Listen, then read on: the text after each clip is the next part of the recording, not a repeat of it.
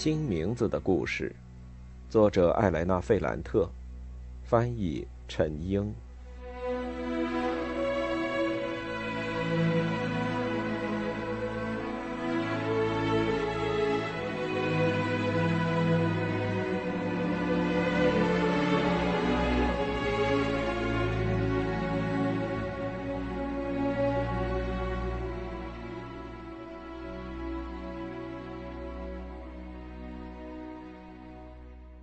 十五。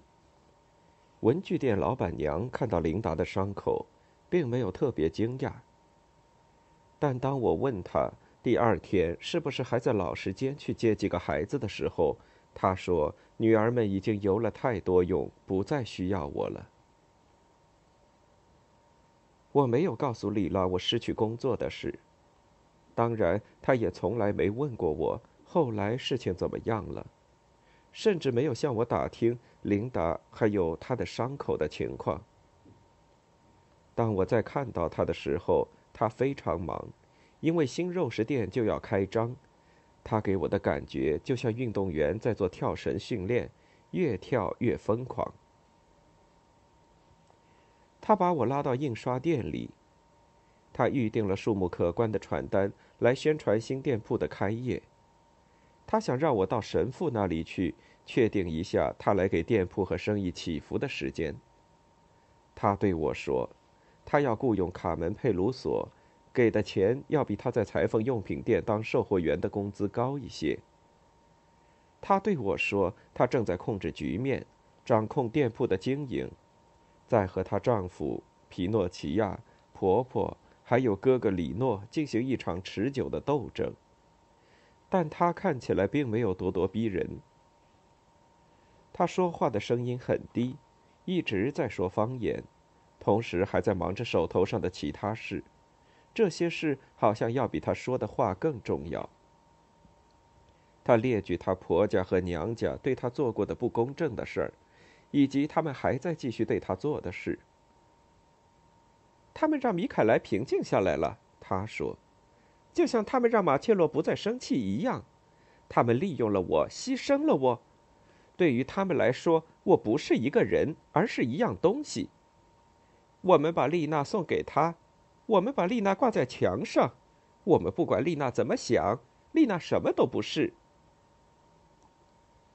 当他说这些话的时候，眼珠在有些发紫的眼眶里转来转去，颧骨上的皮肤紧绷着。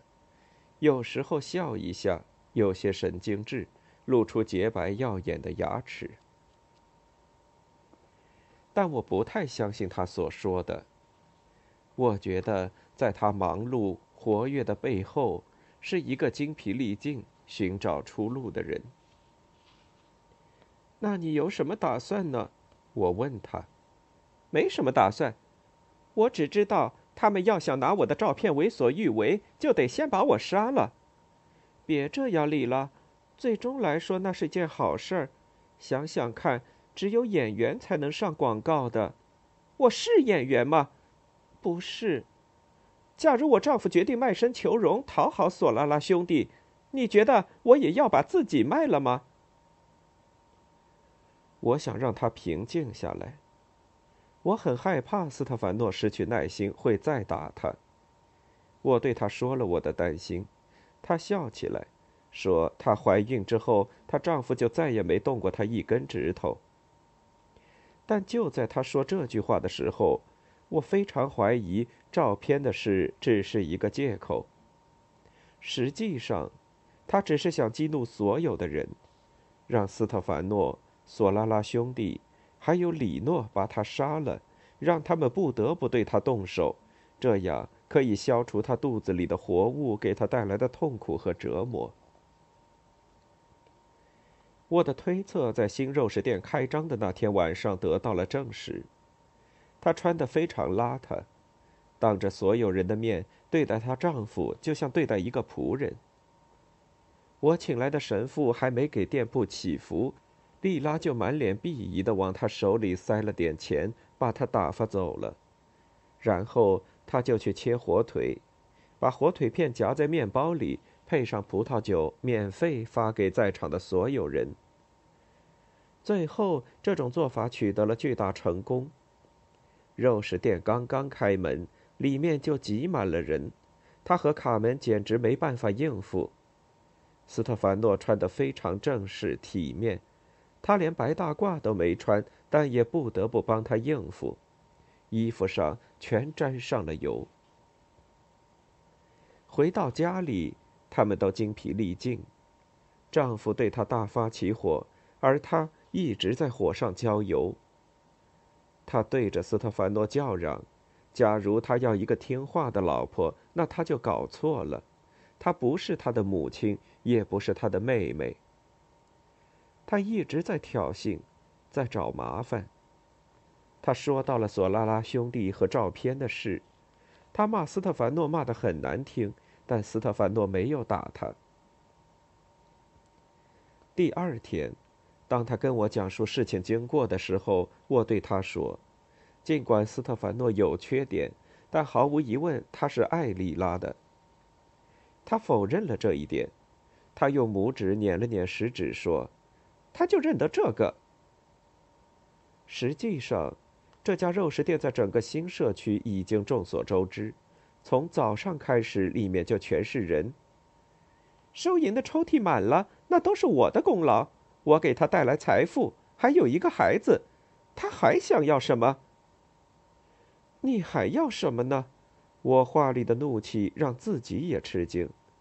我马上对他微笑了一下，希望他没有察觉到。我记得他当时满脸迷惘，用手指摸了一下前额。也许他并不知道自己要什么。他就是无法安静平和下来。在另一家店铺，也就是马尔蒂里广场上那家鞋店开张之前，他变得不可理喻。也许这个形容词有点夸张，可以说他的内心混乱，他的怒气全撒到周围人的身上，包括我在内。另外，他让斯特凡诺的生活像一个地狱。他和婆婆、小姑子吵架，有时候还会跑到鞋作坊里面，当着几个帮工和费尔南多的面，同哥哥里诺争吵。费尔南多现在更加卖力的埋头干活，假装听不见他们的话。另一方面，他也意识到自己的不满越来越强烈，自己根本无法控制。有时候我在新小区的肉食店里遇到他。偶然几次，他是闲着的，或者不用和那些供货商交谈。我看到他满脸迷惘，一只手放在额头上的头发中间，就好像要堵住一个伤口，脸上的表情好像喘不上气来。已经九月底了，可天气还是非常热，学校快要开学了，我觉得自己有些得过且过。我母亲也说，我一天到晚什么也不干。尼诺也不知道在哪儿，在英国，或者在一个被称为大学的神秘空间里。我已经失去了安东尼奥，和他复合的希望也没有了。他和恩佐斯卡诺一起去当兵，他同所有人告了别，除了我。有一天下午，我在家里，听见有人在路上叫我。是莉拉。她的眼睛亮晶晶的，好像在发烧。她对我说：“她找到了解决办法。”什么办法？关于照片的事。假如他们要把照片展示出去，他们就要按我说的去做。那你说怎么做呢？他没有跟我说怎么办。也许那个时候他的想法也不是很明确。但我知道他是什么样的人，我从他脸上的表情能看出，他的脑子正在燃烧，已经从黑暗深处浮现出一些信号。他让我当晚陪他去马尔蒂里广场，说在那里我们会见到索拉拉兄弟、吉奥拉、皮诺奇亚，还有他的哥哥里诺。他希望我帮助他，支持他。我明白他的脑子里已经有了想法。可以让他突破一直以来的压抑处境，一种充满暴力的发泄，可以彻底宣泄长期积攒的压力，或者是一种方式，可以让他耗光头脑、身体以及在内心涌动的能量。那好，我说，但是你要答应我，别做疯狂的事。我答应你。商店关门之后，斯特凡诺和他开车过来接我。从他们简短的几句对话中，我明白她丈夫也不知道她想要干什么。我的在场并不能给斯特凡诺保障，而是让他更加警惕。莉拉表现得很自在，她对丈夫说：“假如真的不能不用那张照片，那如何展示那张照片？她想，她至少可以提一些意见。是不是画框、墙壁或灯光的问题？”斯特凡诺问：“那我得看看。”说完就结了，不要再生事儿了，丽娜。好的。那是一个非常晴朗舒适的夜晚，商店里灯火辉煌，在广场上显得非常耀眼。从远处就能看见丽拉穿着婚纱的巨大相片靠墙放着。斯特凡诺停好了汽车，我们走到了商店里。店里到处摆满了鞋盒子、油漆桶，还有梯子，让人很难下脚。马切洛、里诺、吉奥拉、皮诺奇亚，很明显都拉着脸，出于不同的原因。他们都不愿意再一次面对莉拉的任性。唯一一个客气的欢迎我们的是米凯莱，他还是用那种阴阳怪气的方式，笑着对我的朋友说。漂亮的太太，告诉我们你到底是怎么想的，或者你只是想来破坏这美好的夜晚？莉拉见照片靠墙放着，便让人把照片放到地板上。马切洛在面对莉拉时，总会出现一丝羞怯。他很小心的问：“放下这个干什么？”“我展示给你们看。”李诺这时插了一句：“别犯傻，丽娜，你知道这玩意儿花了多少钱印的吗？假如被你毁了，有你好果子吃。”索拉拉兄弟俩把图片放到了地板上，莉拉皱着眉头在图片周围转圈子看，眼睛眯成一道缝。他在找一样东西，他知道那东西就在店里，也许还是他让人买的。他在一个角落里找到了一个黑色纸包，从里面拿出一把黑色剪刀，另外他还从货架上拿了一盒设计用的图钉。他带着非常专注的神情回到了那幅照片跟前，排除了周围的一切干扰。在我们忐忑的目光之下，有的是一些带有敌意的目光。他带着通常的那种坚定，把一些黑纸剪成条状。然后放在照片上，并且用动作或目光示意我给他帮忙。我一直在配合他，就像我们小时候那样，那真是激动人心的时刻。我喜欢在他身边，了解他的意图，比他更早知道他想干什么。我感觉到他看到了别人没有看到的东西，他正在做的就是努力使我们也能够看到。我变得高兴起来，我感觉到他的手指紧握剪刀，用图钉固定黑色纸条时的决断和自如。最后，他自己试图把画板抬起来，就好像只有他一个人在那里一样，但他抬不动。这时，马切洛过来帮忙，我也帮了一把，把画板靠在墙上。我们所有人都退到门口那里看。有人在嘻嘻哈哈的笑，有人在翻白眼，有人很惊异。莉拉穿着婚纱的身体看起来好像被残忍的切断了，脑袋的大部分都消失了，肚子也没了，只剩下一只眼睛，一只放在下巴上的手，还有两瓣耀眼的红唇，侧着的身子，翘着二郎腿的线条，还有鞋子。吉奥拉难以抑制自己的愤怒，他忍不住说：“我可不想在我的店里放这么一个东西。我同意。皮诺奇亚也爆发了。这里我们要卖鞋子，顾客看到这莫名其妙的玩意儿会逃走的。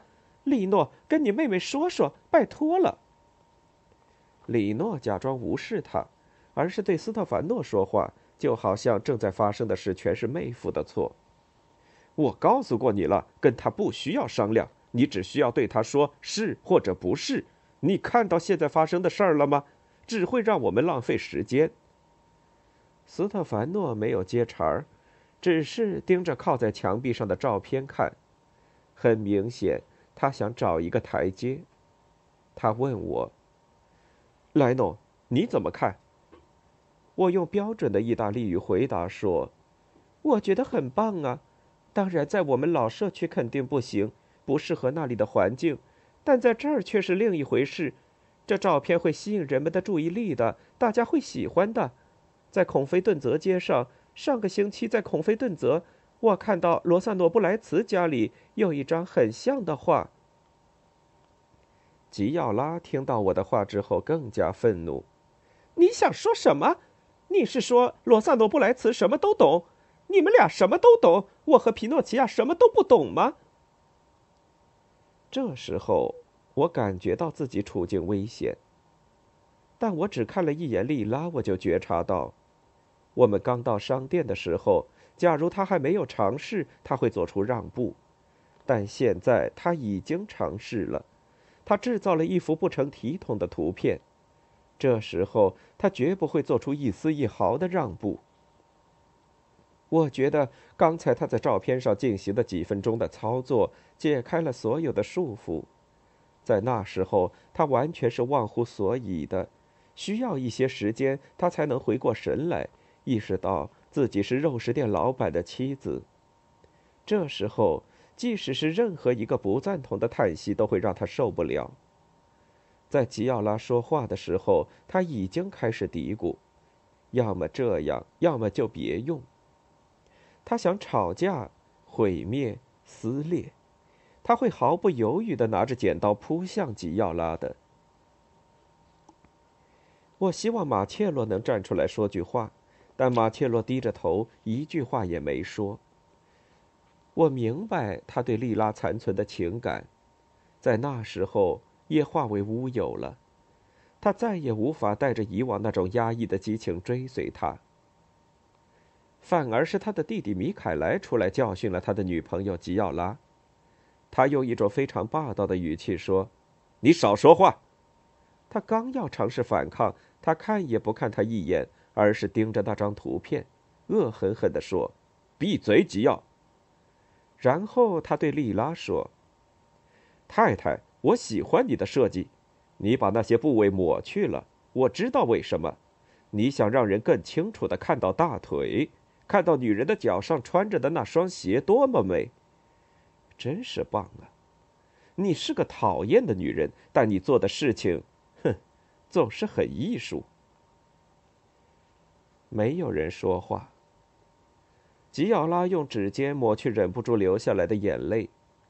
皮诺奇亚盯着里诺还有哥哥斯特凡诺，就好像在说：“你们说话呀，你们要捍卫我，别让我被这恶婆娘踩到脚底下。”斯特凡诺只是很温和的嘀咕了一句：“是啊，我也觉得不错呢。”莉拉马上说：“还没弄好呢，你还要做什么？”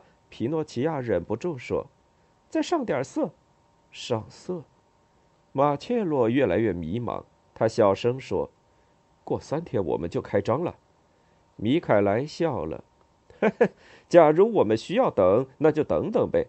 你赶紧动手做，太太，做你想做的事。”那种主人的语气，那种想怎么说就怎么说的方式，让斯特凡诺很不舒服。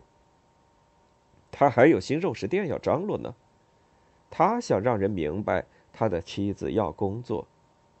你自己将就一下嘛，米凯莱回答。我们这里有更有意思的事要做。二十六，九月最后的几天，我们一直在市中心的商店里，我们俩还有三个工人。那是非常美好的游戏，是自由的创意时光。从小时候开始，也许我们从来都没有那样相处过。莉拉把我卷进了她的狂想之中。我们买来了胶水、油漆和刷子。我们把那些黑色的纸片非常小心地贴到图片上。他的要求真的很高。我们用红色或是蓝色的铅笔画出照片未被覆盖的地方和被覆盖的地方的分界。莉拉一直都很擅长图画和色彩，但当时她有更多发挥，尽管我没办法描述具体是什么东西，她时不时都会让我觉得很震撼。有一阵子，我觉得他制造了这个机会，就是为了回到他开始设计鞋子的那个时期。她还是名叫丽娜·塞鲁罗的小姑娘。现在。我再回想起那几天的快乐，觉得我们的快乐来源于他抹去了自己的身份，忘记了我们的生活环境。我们觉得高兴，是因为我们升华了自己，把自己隔离起来，纯粹为了完成一幅图画。我们忘记了安东尼奥、尼诺、斯特凡诺、索拉拉兄弟，以及我在学习上的问题，她怀孕的身体，还有我们之间紧张的关系。时间好像停止了，我们被隔离在一个独立的空间里，那里只剩下胶水、剪刀、纸片和色彩。我们玩一种游戏，要让画面变得和谐。但还有另一个游戏。很快，我想起了米卡莱用过的一个词——抹去。他说的可能是真的。那些黑色的纸条让照片里脚上的鞋子更加凸显，更加醒目。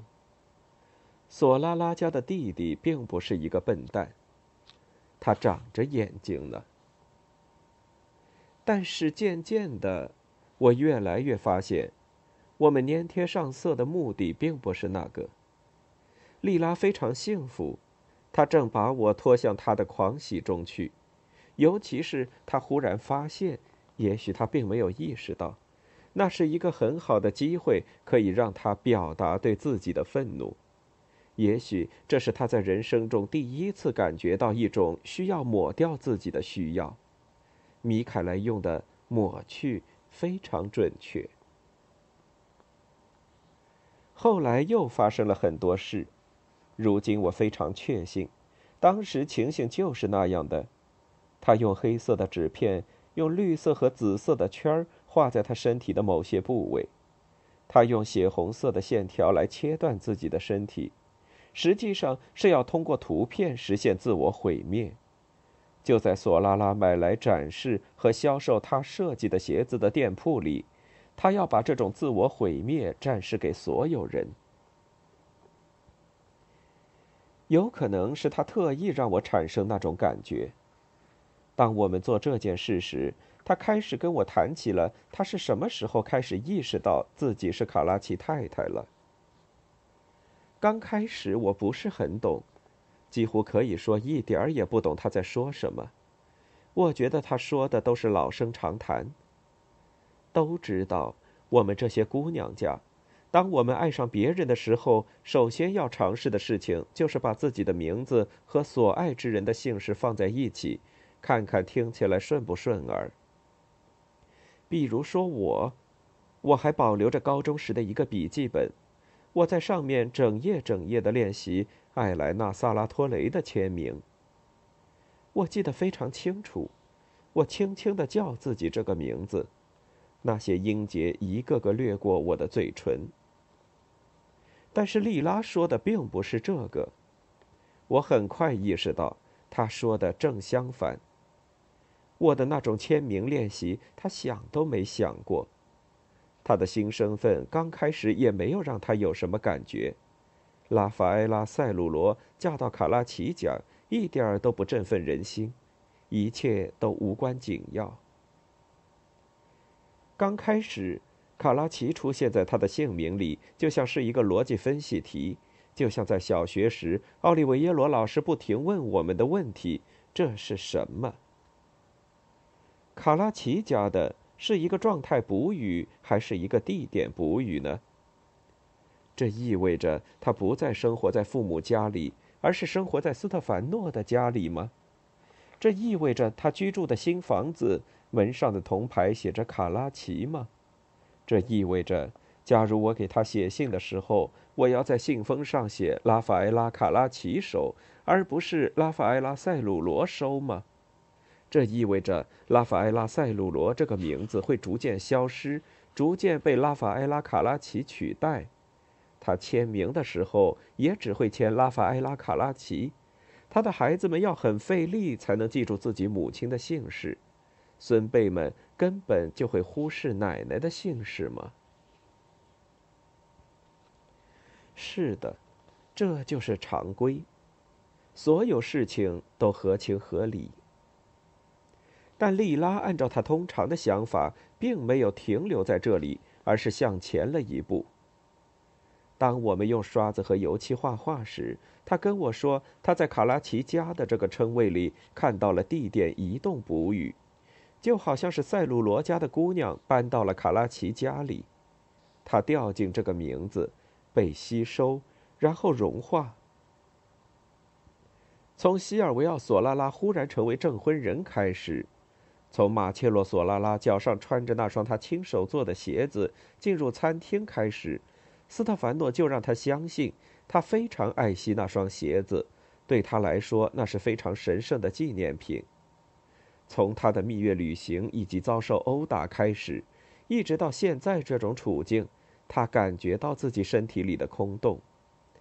他觉得自己是斯特凡诺掌控的活物，他越来越难以忍受，有一种越来越沉重的东西压迫着他。这种感觉越来越强烈。他整个人被席卷了，拉法埃拉·塞鲁罗被销毁了，他已经失去了自己的形状，他已经融化在斯特凡诺的轮廓里，成了他的附属品——卡拉奇太太。这时候，我才开始在那张画板上看到他所说的东西。现在还是这样，他低声嘀咕。在我们粘贴纸条、涂色的时候。我们到底在做什么？我到底在帮他做什么呢？最后，几个工人非常忐忑的把那张画挂到了墙上。我们都有些难过，但我们都没说。游戏已经结束了。我们把商店从头到脚打扫了一遍。莉拉又重新摆放了沙发以及一些摆设的位置。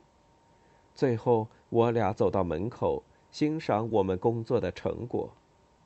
他笑了起来，我从来没有听到过他那么爽朗的笑声，那是一种自嘲的笑声。我全神贯注地看着画板的上部，看不到莉拉完整的头，只能看到头那里冒出一只非常逼真的眼睛，周围是夜晚蓝色。和红色的灯光。二十七，鞋店开业的那天，丽拉是坐着敞篷车来的，她丈夫开着车，她坐在他的身边。当她从车里出来时，我看到她的目光有些迟疑，好像在担心会发生什么糟糕的事。她投身于画板创作的激情已经消退。现在她是一副怀孕女人慵懒的样子。她的穿着非常讲究，好像从时装杂志里走出来的一样。她看到我之后，就马上离开了斯特凡诺，扯着我和她一起看千人街上的橱窗。我们走了一会儿，他很紧张，一直问我他看起来是不是很好。你记不记得那个穿绿色衣服的女孩？他忽然说。就是那个戴着圆筒帽子的那个。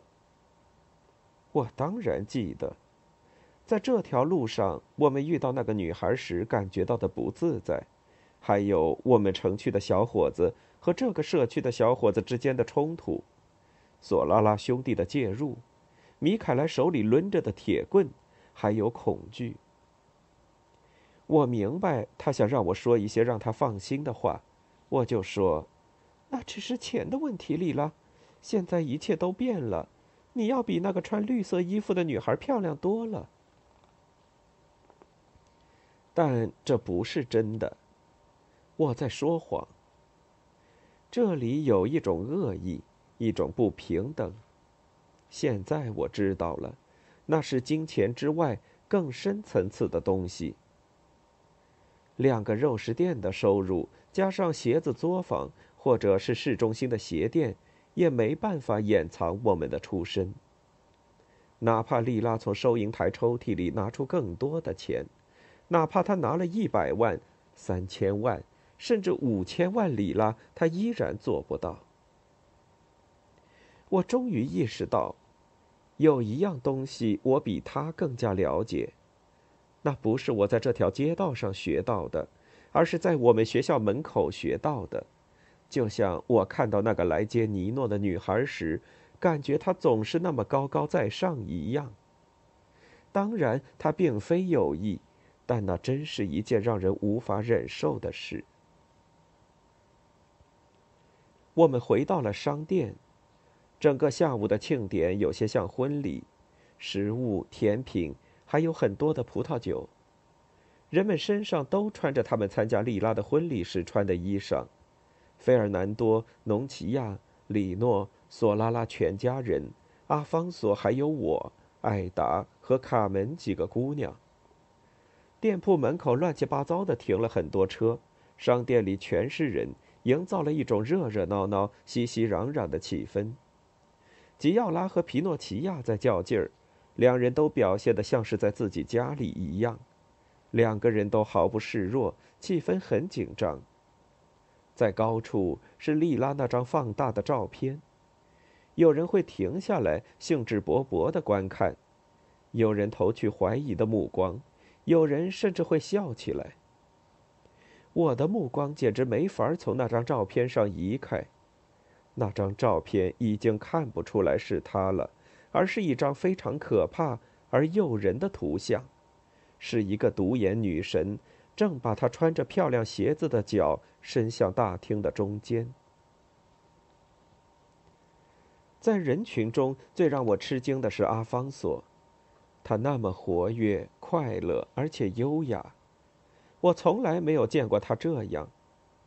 在学校里，在社区里。甚至在肉食店里，他都不是这副样子。莉拉也打量了他半天，有些不安。我笑着对他说：“他已经不是他了，发生了什么事儿？我不知道啊。”阿方索是那天下午的一个真正让人振奋的存在，他的一些潜质在那种场合被激发了出来。在亮如白昼的商店里，他好像忽然发现。这个社区还不错，他变得很自如。我们看见他整理整理这里，收拾收拾那里，和那些出于好奇进入商店的人搭讪。那些人衣着讲究，进来看鞋子，顺手拿起一块甜点或是一杯苦艾酒。后来他来到我们身边，用一种非常潇洒大方的语气赞美我们对照片的处理。当时他非常自在，战胜了在嫂子面前的羞怯。他说：“我一直都知道你是一个非常危险的人。”然后亲了一下他的脸颊。我非常不安的看着他。危险？他在看那幅画像的时候，到底看到了什么我没有发现的东西呢？阿方索并没有停留在表面，而是看到了深层的东西吗？他能通过自己的想象看这幅画，我想他的未来很有可能并不在学业上，而是在这片富人区。他会用上在学校里学的那些东西吗？是的，他的心里其实藏着另一个人。他和我们社区的其他男孩不一样，尤其是和他哥哥斯特凡诺不一样。现在，斯特凡诺正坐在一个角落里的小沙发上。他虽然没有说话，但是表情随和，面带微笑，随时准备同别人攀谈。天黑了，外面忽然亮了起来。索拉拉兄弟和他们的爷爷、父母亲都跑出去看，他们家族的每个人都异常兴奋。他们来到街上，在商店的入口，橱窗上面有闪闪发亮的几个字：“索拉拉。”莉拉做了一个不屑的表情，对我说：“他们在这方面也做出了让步。”他把我推到李诺跟前。李诺，有人都要兴奋。莉拉很不高兴地说：“假如鞋子都是赛鲁罗牌，那为什么商店是索拉拉呢？”李诺拉住他的胳膊，小声地说：“丽娜，为什么你一直要这么让人扫兴呢？真烦人！你还记得几年前在这个广场上你给我惹的麻烦吗？我能怎么办呢？你还要惹麻烦吗？这次就这样了，你就接受现实吧。我们在那不勒斯的中心，我们是这里的主人。”三年前，所有那些想打我们的人，你现在看到他们了吗？他们停下来，看着橱窗，进来拿点心吃。你还不满意吗？塞鲁洛鞋子，索拉拉商店，你想在店铺上写什么？卡拉奇吗？